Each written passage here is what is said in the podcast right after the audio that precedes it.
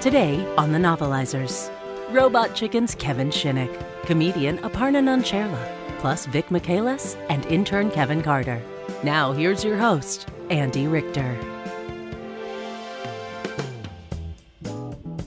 Was a sweltering summer day in Philadelphia, July 4th, 1776, when a group of radicals, revolutionaries, and misfits, known as the Continental Congress, gathered in a stuffy room to take the biggest risks of their and their country's young life. Little did they know that a few scrawled signatures on a parchment later, the course of history would be altered forever. Fortunately for us, the movie Independence Day has absolutely nothing to do with any of that boring history shit. Instead, it's about a bunch of aliens who want to blow up all the most famous landmarks on Earth for no good reason, and then some American fighter pilots who try to blow up the aliens. Today, we're taking that movie and turning it into a piece of written work. Could the writing we do on this podcast change the world, much as the Declaration of Independence did all those years ago? No, but just by asking the question, I'm tying this intro up in a nice little bow. And speaking of nice little bows, here's my intern Kevin to tell us where we are in the story so far. Sure thing, Andy. So, a bunch of alien spaceships have started to surround Earth. President Whitmore is at the White House worrying about his shitty approval rating. Jeff Goldblum is a brilliant but overqualified IT guy playing chess with his super Jewish dad. And Randy Quaid is this crazy conspiracy kook who is also playing a crazy conspiracy kook in the movie. Everyone's getting kind of nervous about the aliens, but no one knows what's up yet. Thank you, Kevin. And speaking of people named Kevin, our next chapter was novelized and narrated by writer and actor Kevin Shinick. Kevin, novelize us. Chapter 3 The Peakabooter, written and narrated by Kevin Shinick. The aliens approached the Earth the same way they did in the 1950s and countless times thereafter cautiously, covertly, and with plenty of sunscreen. To make sure they were always up to date on the latest human trends, tactics, and defensive maneuvers, the aliens had devised an instrument called the Peakabooter, which allowed them to scan different parts of the planet for intel at any time. Much like a radio, the Peakabooter could jump from one conversation to another, interpret subtext, and, if timed well, win tickets to a Britney Spears concert. The aliens were determined not to wind up like those other aliens in the movie War of the Worlds, who had not done their research and fell prey to a virus. But to be fair, it was the shared belief that it was the alien species themselves who brought about their downfall by refusing to believe in medicine, something they started questioning after hanging out with the Scientologist aliens from the movie Battlefield Earth.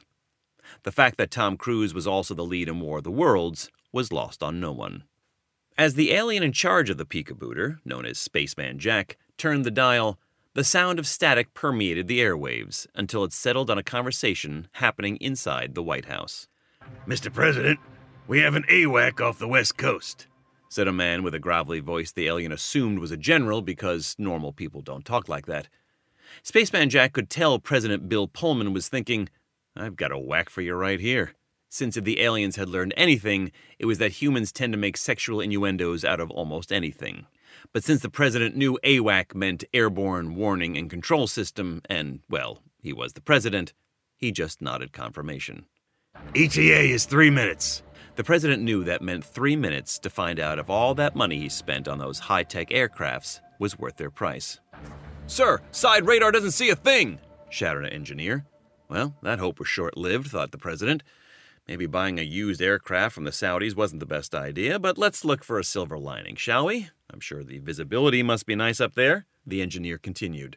We have zero visibility. Visibility is at zero. This is Eagle Eye at 370. Stop saying zero, the president thought to himself.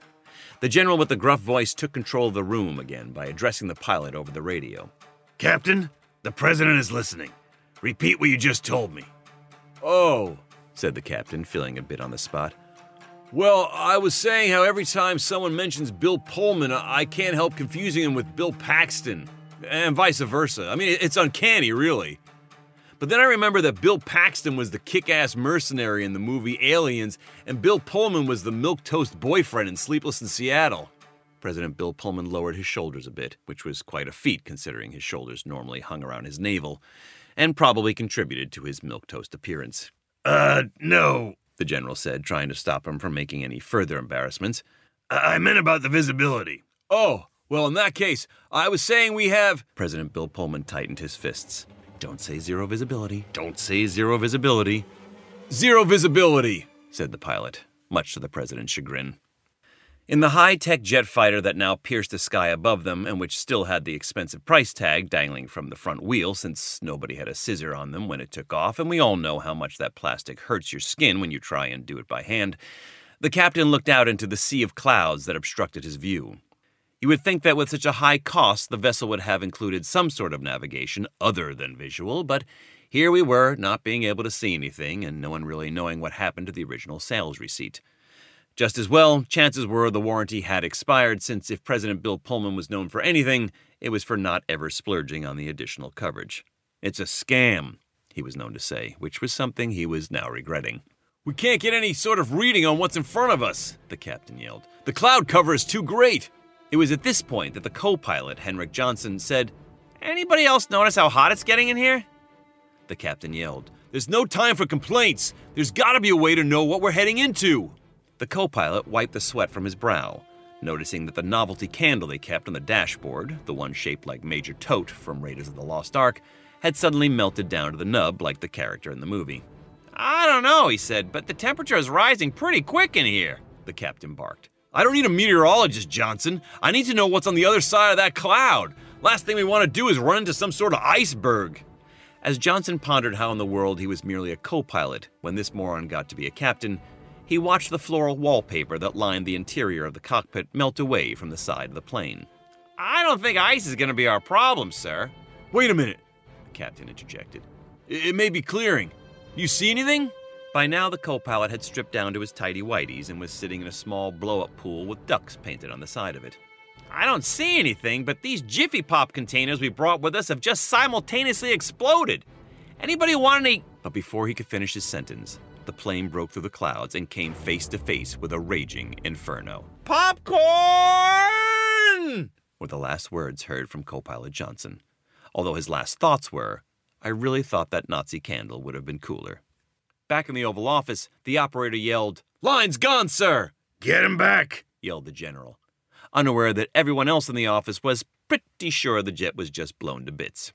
The operator looked around the room, wondering if the general also thought his childhood dog had gone to live on a farm upstate somewhere, and if he now had to explain to him that the pilots were living among the clouds in a puffy kingdom where everybody spoke in hugs.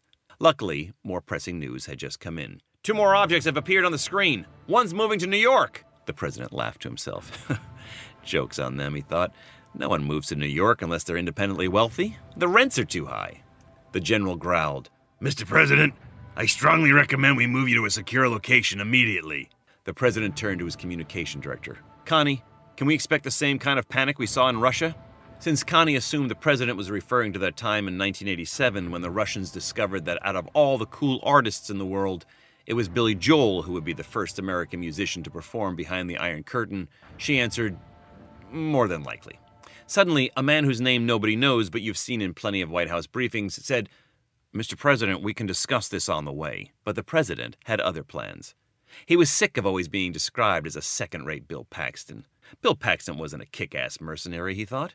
He was the complaining private who whined, Game over, man! In fact, if you wanted to get technical about it, Bill Paxton was the only actor to be killed by the title villains in the Alien, Predator, and Terminator franchises. Bill Pullman was never killed like that.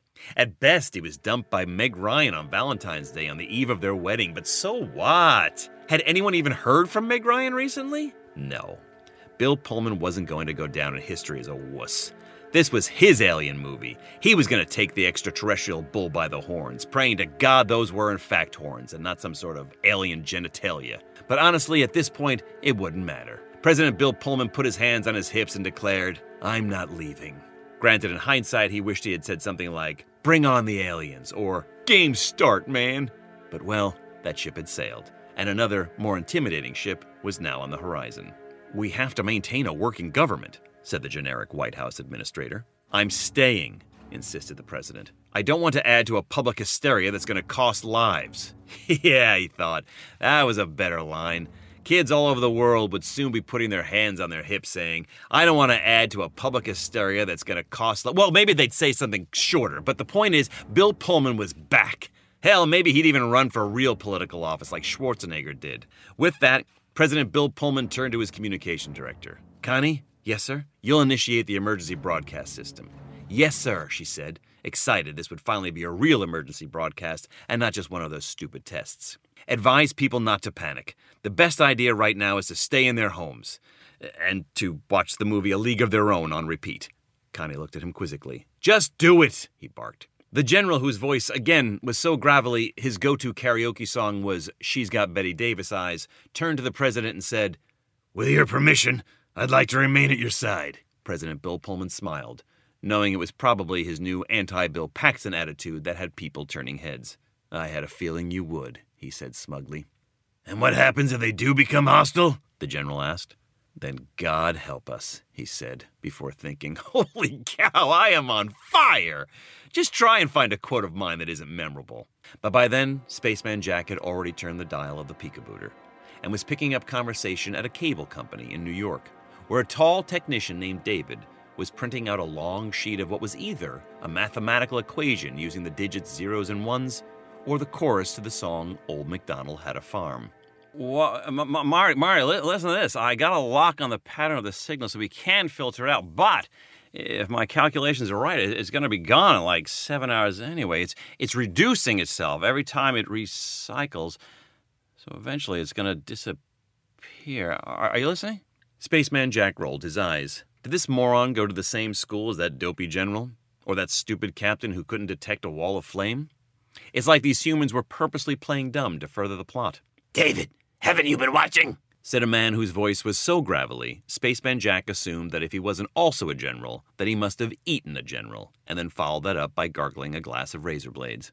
Everyone at the cable company turned to the television to see Connie, the president's communication director, and for some, the lead in a failed 80s sitcom called Foley Square, speak to the country. Good afternoon, she said. So far, the objects have not caused any damage. One is headed toward Los Angeles, the other is headed to the eastern seaboard.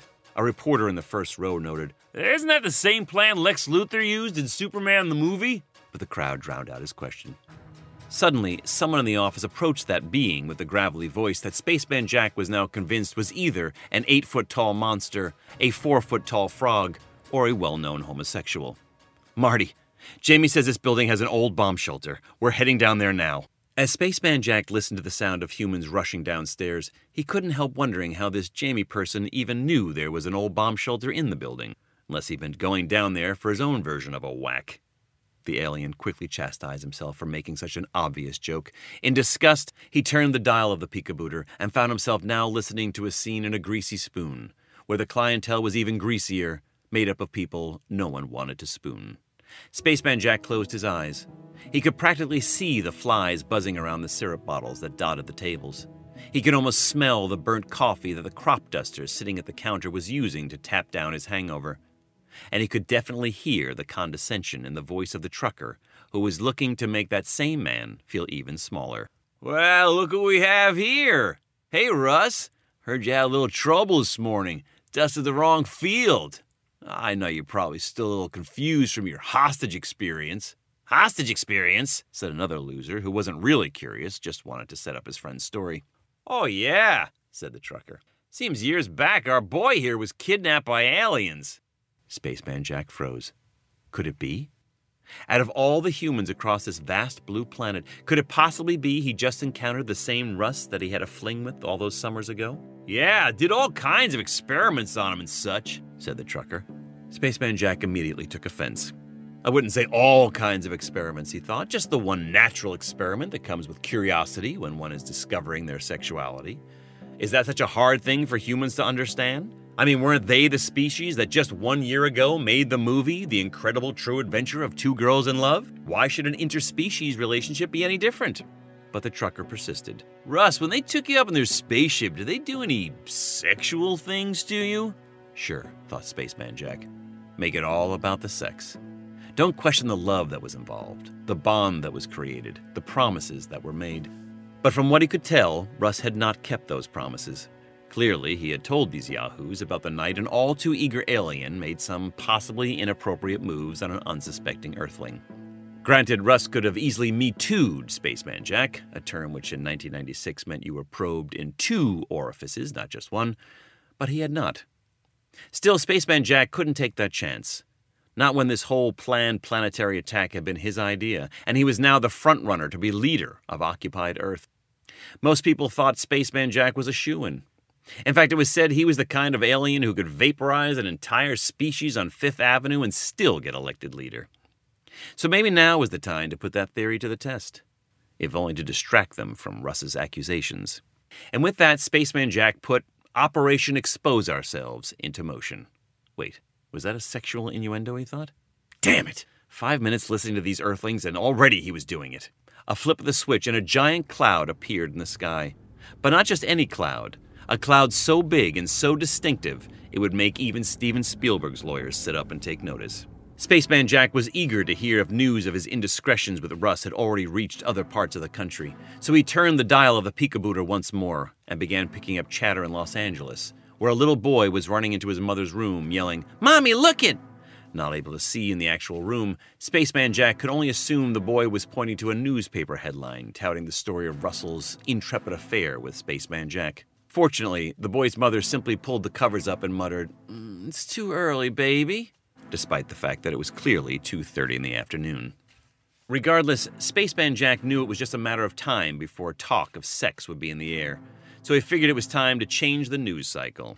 And with that, the Earth began to rumble as Spaceman Jack moved all his ships into place. In D.C., they cast a shadow over the Washington Monument, which he was just now noticing looked like a giant penis. That's a coincidence, he thought. Then they flew over the U.S. Capitol, which in this light resembled a giant breast with a protruding nipple. How had he not noticed this before? He moved his ships over the Twin Towers, which today looked more like two giant dildos rising from lower Manhattan. I mean, what the hell was going on? And then finally, he brought his ship to halt above the Empire State Building, the greatest phallic symbol in the U.S. of erotica. Jesus Christ, thought Spaceman Jack, referencing another Earthling he had beamed aboard from a cave years ago. No wonder these Earthlings are so obsessed with sexual innuendos. They're surrounded by monuments of genitalia. Maybe that's what makes this species so stupid. Then, as if on cue, Spaceman Jack heard that cable guy David mutter, Oh, the signal. My God. As if he was just now realizing their code was a nuclear countdown and not the E-I-E-I-O part of that old McDonald song. Spaceman Jack was going to like ruling this planet. I mean, where else in the solar system could he murder people on Fifth Avenue, grab humans by their genitalia, interfere with the Earth's political system, and still become their leader? He laughed when he thought about their future. Game over, man, he said to himself, referencing that well known Earthling Bill Paxton, whose exploits had reached even the farthest parts of the galaxy. Glad he's not the president of this country, thought Spaceman Jack. It might have actually been a challenge wrestling control of the world from the man who uttered the phrase, You're dead meat, pilgrim, from the movie Weird Science. Luckily, President Bill Pullman would never come up with a line as cool as that. The best he'd muster would be something like, I guess I don't remember meeting you, or, There's gonna be a lot of frightened people out there, or, wait, unless that was Bill Paxton. Duh! Now even he was confusing them. Well, he thought, in a few seconds it won't make much of a difference. That's the great thing about incineration. You get to kill two bills with one stone. And that, he thought, was worth quoting. Stellar. Now, let's peek behind the curtain and meet someone who worked on the actual film Independence Day. Kevin, what fascinating person did you talk to today? I'm just going to close my eyes so I can really concentrate. And I'm going to rest my head on this pillow so I can concentrate. Hello, everybody. We're back. I'm Kevin Carter, and this is the interview portion of the Novelizers. Today, I'm here with a special person. Uh, you've heard of Sonny, you've heard of Cher, you've heard of Adele, you heard of Taylor. You might have heard of the last name Swift. This person is none of those people. This is Vic. Vic, how's it going? Hi, Kevin. Thank you so much for having me today. Thank you. And uh, if I'm not mistaken, you are the on-set tutor for the movie Independence Day, correct? Correct. Absolutely. Yes. Uh, teaching the children. So, were you teaching the children that was in the movie, or the the actors and actresses' children? Oh, a wonderful question. Um, I was teaching all the uh, on-set actors, so all of the all of our child actors, which uh, a shocking number in this film. Really? Yeah, because I mean, I, I, know about the, the the main I know is the two, the uh, the black guy and the and the, and the white girl. sorry, I don't know if I'm supposed to be saying this. Um, uh, the all of the people that played the aliens. Uh, we mm-hmm. had trouble uh, uh, initially. We did the robots, uh, but then sort of like the shark and Jaws, we were having some trouble working. Mm-hmm. I say uh, the the production was having trouble working the alien puppets. So uh, then we tried putting adult humans, but their hands were a little too big, sort of for those um, sort of like octopusy things. Uh, okay. Uh, so we, yeah, yeah. we ended up using children. Uh, so there was three children to a costume. Oh wow! I'm uh, listen. This is uh this is like undiscovered territory right here. I'm glad you was able to let us know on that secret. That's great. Yeah. Again, I'm sorry. I don't know what I'm supposed to be saying. I'm just the tutor, right? So I I wasn't sure. Uh, I don't I don't know. I signed a bunch of stuff, but I'm yeah. assuming it's okay. It's funny now to to now know that because you know Will Smith was recently known for slapping Chris Rock, and now it's find out he punched a kid, you know, because you know it was a kid in a costume. So you know, Will Small, he's all over the place. He's all yeah, over the place. I love yeah, it. and again, I, I, I, don't know what I'm supposed to say. I, I don't know if I'm allowed to say this or not. Uh, he could not get it. He could not get it. We did take after take after take, kid after kid after kid. Uh, yeah. We're really lucky. There was an elementary school next to the lot, uh, yeah. so we just sort of went in there and uh, uh, sort of said who who wants to act with Will Smith, uh, and a lot of parents were pretty amiable to that. Oh, great. Um, and and don't don't mind anything as far as like what you're supposed to say and not supposed to say. This is totally okay. You know, Andy even told me he said, "Listen, I we need some juice. We need some juice in this in the, in, the, in this in this interview portion. Everybody else has been boring. We need some juice. So I'm glad you're giving us a little bit of tea right now. This is great. Okay, thank you, Kevin. Not a problem. So um, so what did you like? Uh, was it was it like schoolwork or something like? What did you tutor the kids on? Yeah, you know, honestly, they say uh, that teaching is a lot about you teaching kids, but from what I, from my experience, it's a lot about what kids teach you. Mm, hmm um, I realized I know shockingly little about basic arithmetic. And so uh, a lot of our lessons were sort of about uh, those two main kids sitting down and sort of showing me basic addition and subtraction. Okay. Um, so so the, the word tutor then the, the the word the word tutor sure. is um it's more based on them tutoring you. Yeah i mean uh from a legal standpoint i would say mm-hmm. no but from a very practical standpoint absolutely. Okay. Did you did you ever have to um use that arithmetic that you learned from them in your anywhere on the set or anything like that to like really making sure like you learn the, the lesson and stuff yeah, absolutely. Uh, so I got called into an office. I mean, perfect practical example. I don't know if I'm supposed to say this, but I got called into an office one day, uh, and they sort of said, "You minus this job equals you not having a job." Um, so uh, that was a tough lesson to learn, uh, but I feel like yeah. that's sort of where I got to practically put that math into yeah. into practice so uh, just to be clear, I did get fired two days into. Oh, okay, um, okay. Job. Yeah, uh, okay. yeah, which was unfortunate. But hey, you know what they say? If at first you don't succeed, try, try again. My my mom always told me if you didn't succeed, it's because you're an idiot. Your mom sounds lovely. So yeah, I mean, you know. listen for me, it didn't stop me from showing up on set every day. Um, mm-hmm. I they said, "Please don't come back," and I said, "You just try and stop me." I have tenacity. Another word that I learned um, from a couple of the kids in Alien Number Two costume. So that was that was important. So how did the um how did you get along with the kids? Was it a good relationship, good working relationship with the kids? So good really really wonderful um i it just sort of got to the point where i felt like i was one of them mostly mm-hmm. because mm-hmm. uh, once i got fired i sort of started dressing up and coming back to take lessons uh, mm-hmm. because i found uh, i was learning a lot from the new teacher that they brought in uh, and so there were lessons that sort of practically i was needing as well so you came back like as a as a child to get to then get lessons from the actual tutor so so the second tutor was actually tutoring the kids yeah, so the second tutor actually did uh, have some teaching credentials. I was in the army; that's how I got the job. Uh, gotcha. So it was, uh, you know, it, it, just ended up being one of those things where I was like, "Well, let's see what this person has that I don't," and it turns out a lot. Uh, okay. They had a lot of knowledge that I didn't have. So I, at first, I came back to sort of heckle, uh, maybe cause a little bit of mayhem in the classroom, and mm-hmm. I ended up learning quite a bit from that teacher.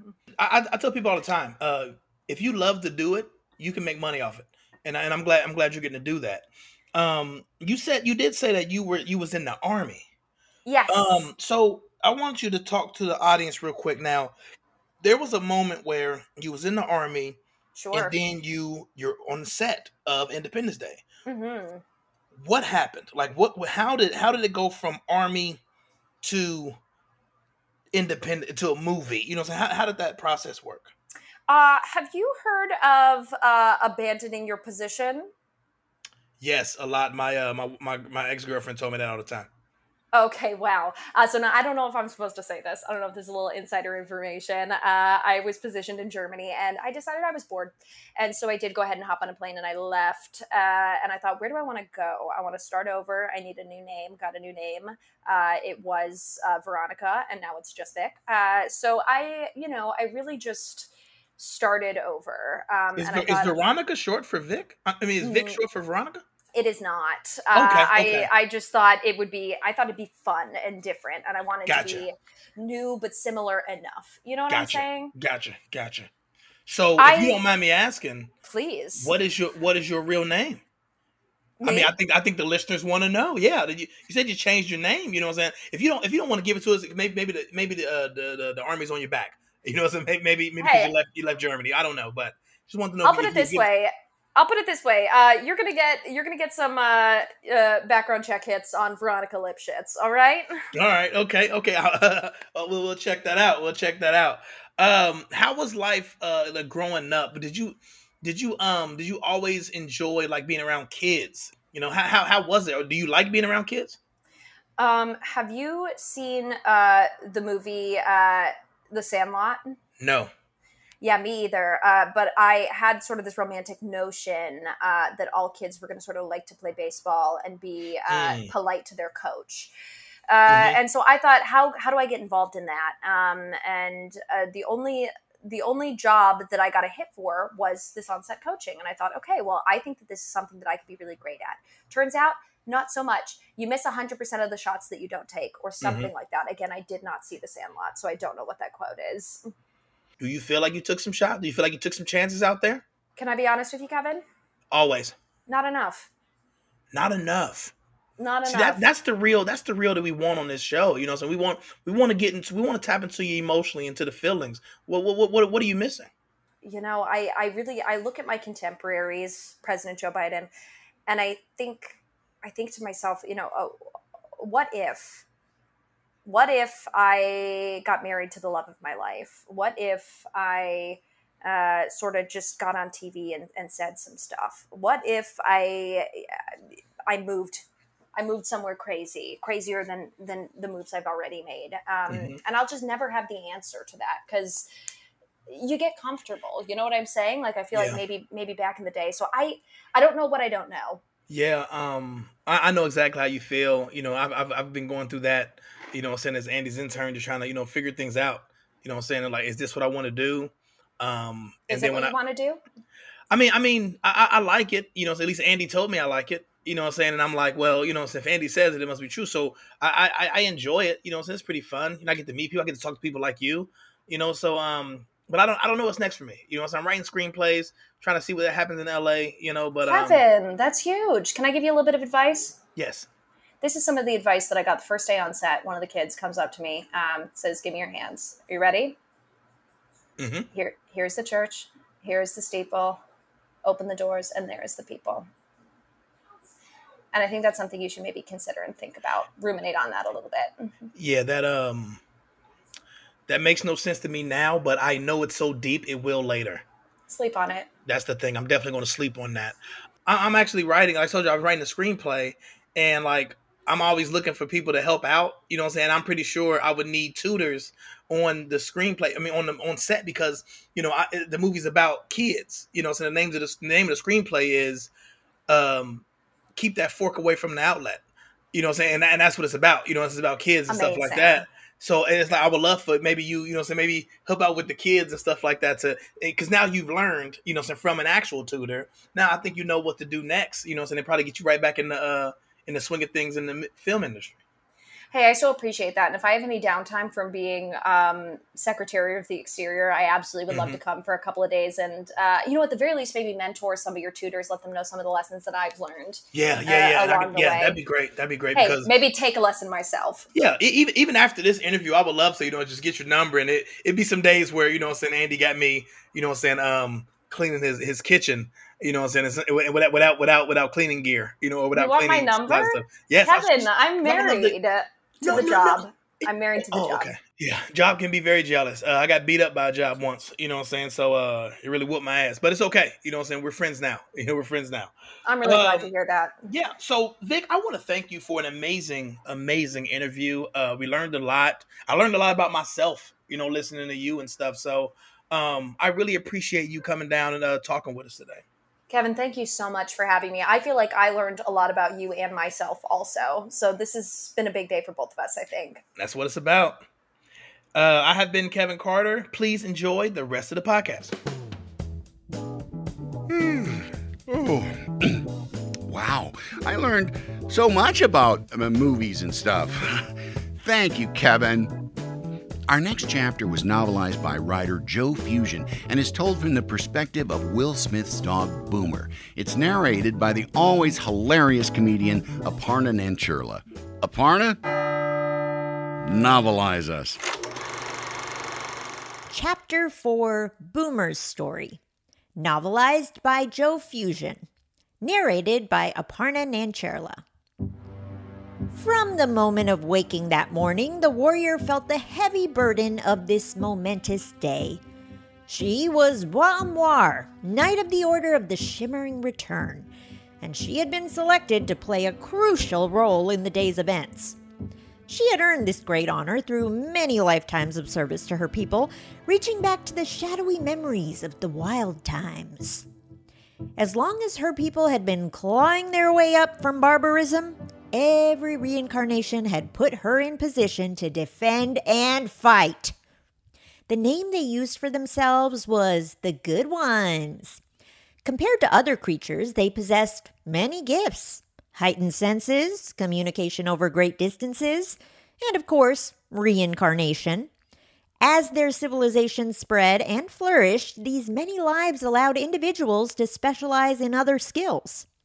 As she was a warrior, others were leaders, hunters, entertainers.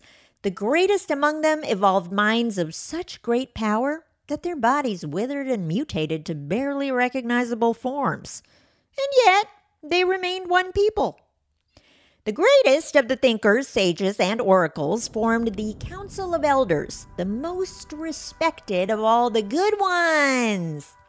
These elders rarely took on material form, instead, choosing to remain in the dreaming, the transcendent space that exists between reincarnations. It was in this space where they begged her to take on her current mission. I mean, really begged. Direct contact with the council was very rare, and with so much at stake, she had accepted with gusto her assignment seemed simple to guide and protect a family of the lesser creatures that coexisted with the good ones. The council saw chaos in the future, which these particular creatures would somehow help to avoid. I don't know. It was quite puzzling to her, and though she might have shown it, she knew when it was her place to speak. She'd been told clearly and repeatedly that the family needed to stay together, family values, so stay they would. The council had called her, and so she came, and she went where they pointed. So far, it was playing out like many of her other lives. She had often protected such families over the centuries, no big deal. They were dim witted and dangerous, and yet it had been decided they deserved guidance. Her people had carefully shepherded them forward using rewards and occasional reprimands to encourage their few useful tricks. Surprisingly, the good ones had been so successful in these efforts that they now leaned on the lower creatures quite heavily. it would be difficult to untangle the knots between their two peoples, and so she protected them as if they were her own. Bois began that morning with the offering of nutrition pellets that the family had provided. It wasn't her favorite food per se, but it was frustratingly hard to tell them such things. They never quite grasped the spoken language of the good ones and were completely oblivious to higher forms of communication. What they called speech was mostly intelligible to her, though clumsy and frequently nonsensical. For instance, they used many names for single things, such as calling themselves Merkins, humans, and so on. The adults were Stieb and Osmond, and the pup Denun, other names were common. They could manage a poor approximation of her name, yet frequently resorted to other nonsense. She would have found it disrespectful if she hadn't known better. She woke the adults, as she often did, then took to nudging them through their normal daily tasks. Today was the beginning of whatever was coming, and she could already sense unrest among the nearby Merkins. Most were outdoors, babbling and staring at the clouds, classic Merkins. From many directions and distances, she heard reports of similar behavior. It was critical that she not let her family slip into frenzy or stupor like those others. She kept the two adults ignorant easily until they were stable in their ruts, then began to expose them to the growing chaos outside. The child, Denun, had already been out there, but she wasn't concerned. She'd been prepping him for months, and he now depended on her for his senses of security and comfort. It was as if she could lead him around on a string. A string. Given his good sense in this matter, as well as his willingness to share food with her, she felt certain that Denun would have the pivotal role in today's events. The woman was an entertainer, which had a small chance of being helpful. Perhaps she could calm the others, though Bois Noir understood that she wasn't highly ranked. The man, Stieb, had a job shouting with other men, which had no use today or any other day. But in keeping with their normal routines, she allowed them to go their separate ways. It was an easy decision for her to spend the day with the woman and the child. At the last moment, Stieb came dangerously close to slipping into stupidity, so she brought them all together again, giving him time to invite them all to his den at the shouting place. Noir joined Osmond and Denun in their mobile couch. Once they were safely on their way, she settled her mind to receive any important transmissions from the council. They would sometimes draw her attention to distant events, which she could see and hear as if there herself. This amazing ability relied on the good one's incredibly powerful sense of smell. In fact, they could smell almost twice as well as any other creature, which opened a third nostril in their minds. You heard that right, third nostril. Besides these mental trips to distant places, the third nostril was also the secret to their other mental communications, as well as their access to the dreaming.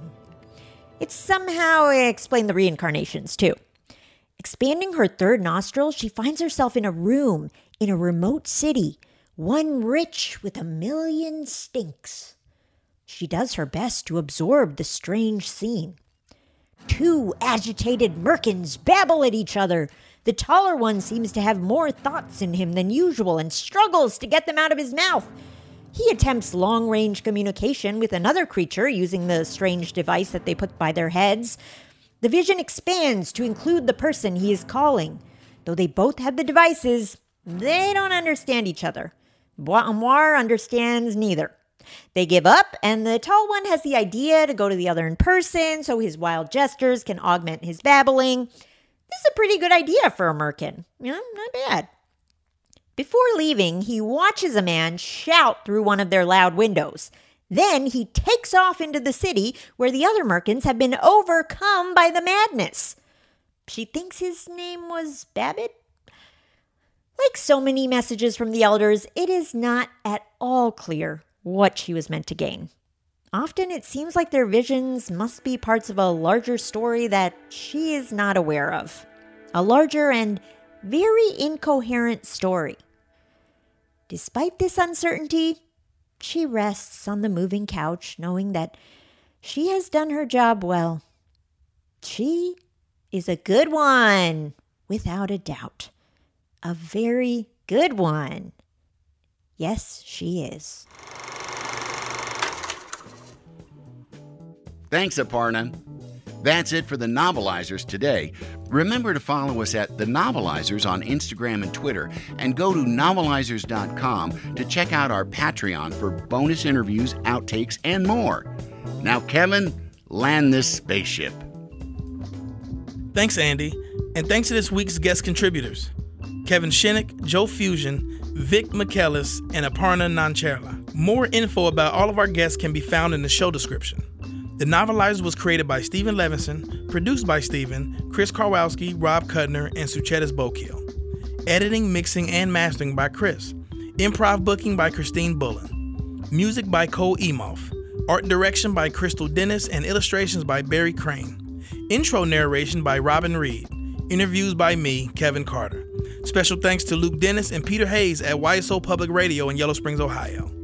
Check out thenovelizers.com for more information about the show and follow us on Instagram, Facebook, YouTube, Twitter, and occasionally TikTok.